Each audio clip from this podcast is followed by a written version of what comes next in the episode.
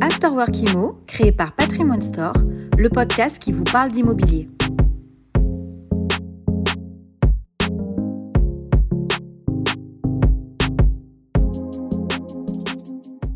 Salut Nico Salut Laura Alors aujourd'hui on a envie de parler avec toi des loyers impayés. En effet c'est un gros sujet quand on cherche à investir, parce qu'on a souvent de belles promesses de rentabilité, mais tout peut vite basculer si on se retrouve avec des loyers impayés.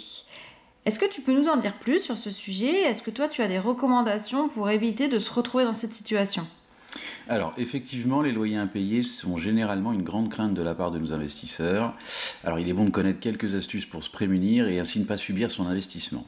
Alors, suivant le type d'investissement réalisé, il existe plusieurs formes pour se protéger. Tout d'abord, la plus connue, il existe l'assurance loyer impayé.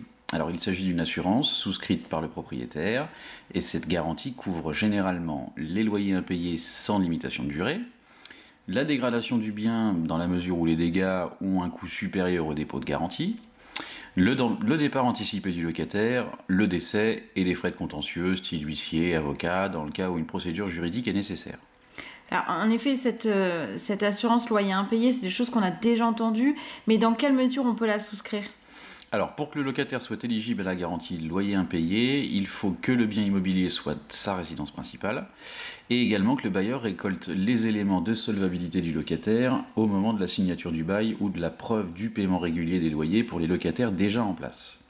Parce qu'en effet, cette assurance peut être souscrite également en cours de bail. Alors généralement, il faut que le locataire fournisse ses revenus à hauteur d'environ 2,7 3 fois le montant du loyer, son relevé d'imposition et son contrat de travail. Par contre, attention, cette assurance loyer impayé ne permet pas au locataire de faire passer son dossier en prenant compte de ses éventuels garants. Attention donc au studio type étudiant.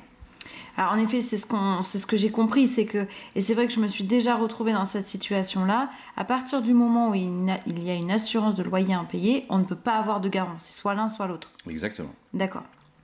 Donc pour pallier à ce genre de crainte de nos investisseurs, il existe aussi un autre type d'investissement dans lequel les clients n'ont pas à se soucier de ces loyers impayés ni de ces garanties supplémentaires. Il s'agit de la location type LMNP, loueur meublé non professionnel, géré, en résidence senior, étudiante ou résidence d'affaires, peu importe, dans lequel l'investisseur n'a pas un bail direct avec le locataire, mais un bail dit commercial avec le gestionnaire de la résidence.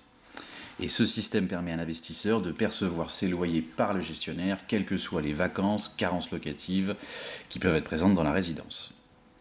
le gestionnaire prend également à sa charge bon nombre de charges à ses frais, comme la vétusté des meubles, les petits travaux de copropriété, euh, donc l'assurance propriétaire non occupant également, ce qui amène une souplesse et une sécurité pour les investisseurs.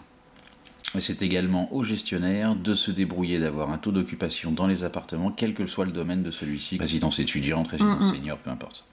Ok, bah écoute, super, merci pour ton éclairage. Euh, n'hésitez pas à nous poser vos questions, on se fera un plaisir d'y répondre. Et rendez-vous jeudi prochain pour aborder un nouveau sujet IMO. merci Nico. Salut.